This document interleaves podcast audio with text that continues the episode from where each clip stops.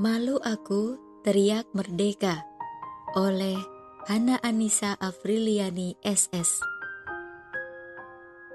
Suasana peringatan hari ulang tahun kemerdekaan Republik Indonesia hampir dua tahun ini begitu berbeda. Tak ada keriuhan seperti tahun-tahun sebelum adanya pandemi COVID-19.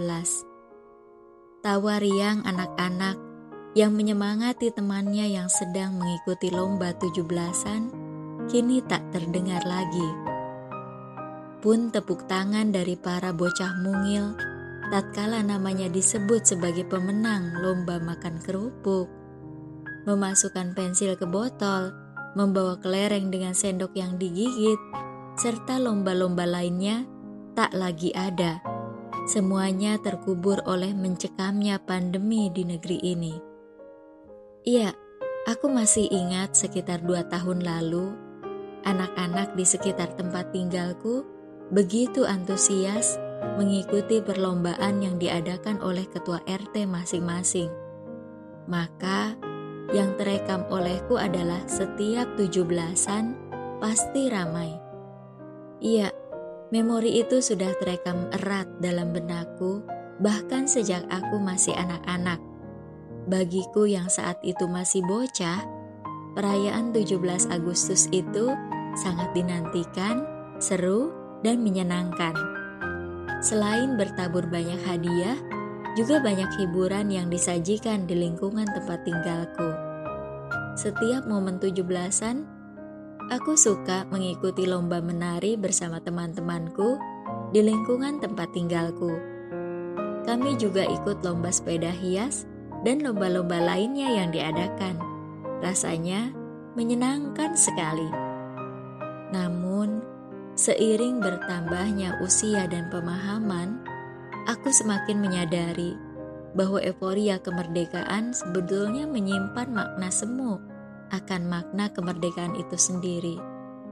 Kemudian sejenak aku berpikir, tawa anak-anak dalam perlombaan itu begitu tulus memancar dari hatinya yang bahagia. Namun, mereka belum memahami bahwa perayaan yang mereka ikuti hanyalah sebuah seremonial, karena kenyataannya negeri ini belumlah merdeka. Ya, 76 tahun Indonesia mengklaim diri sebagai bangsa yang merdeka. Namun nyatanya, penduduknya masih dicengkram oleh derita. Lantas, aku kembali mengingat wajah-wajah penuh duka yang satu dua berlalu lalang di tengah keriuhan perayaan kemerdekaan itu. Dengan wajah memelas dan pakaian kumal penuh tambalan, mereka menengadahkan tangan mengharap beras kasihan. Inikah yang dinamakan bangsa merdeka? Rakyat jelata masih banyak yang berkubang dalam kelaparan. Sementara para borjuis sibuk menghitung asetnya. Luar biasa. Ah, malu aku, teriak merdeka. Belum lagi tatkala aku bepergian ke rumah ibuku di tengah kota. Terlihat di sudut-sudut kota, pengemis duduk menanti recehan. Di lampu merah, Anak-anak tanpa alas kaki menggelar panggung, memetik ukulele sambil bernyanyi sumbang di sisi mobil-mobil yang berhenti menunggu lampu merah. Inikah yang disebut bangsa merdeka? Sementara potret kemiskinan di negeri ini tergurat sangat nyata.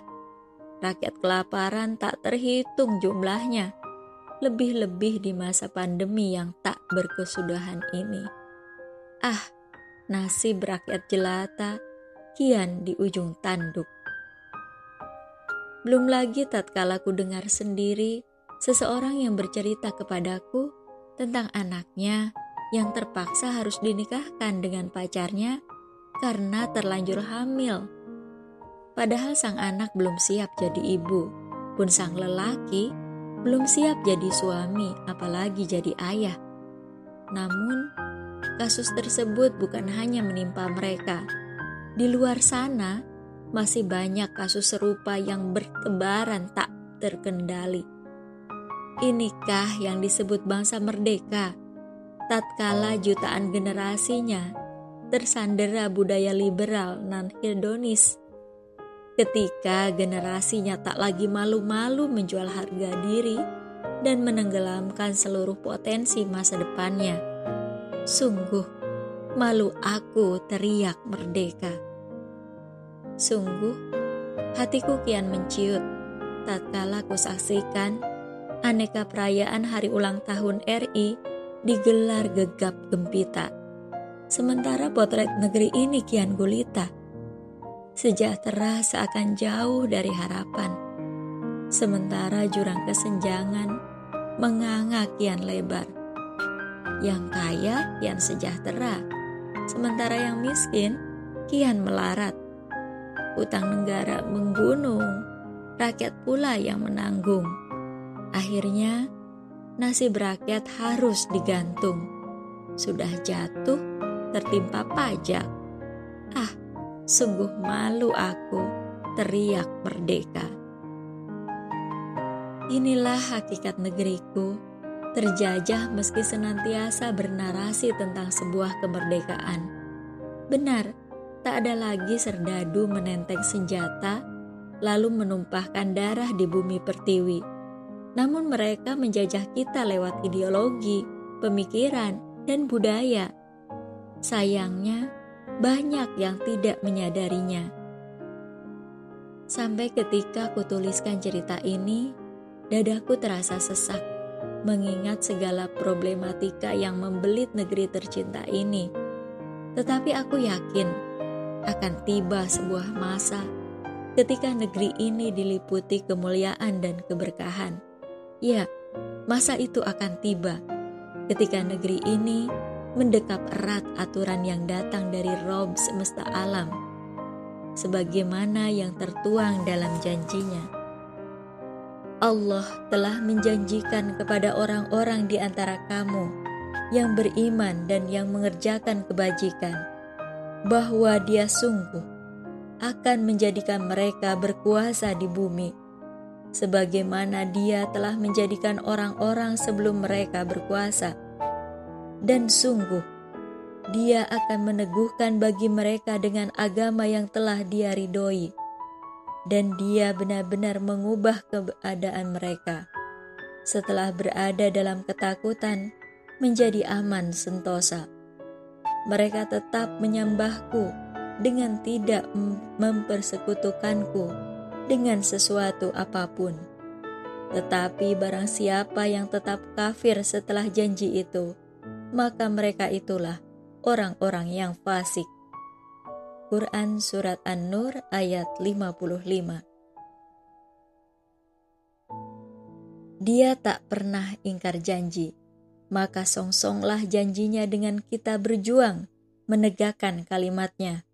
Kelak, kibar kemerdekaan akan bisa kita saksikan secara nyata di bawah naungan panjinya. Merdeka! Allahu Akbar!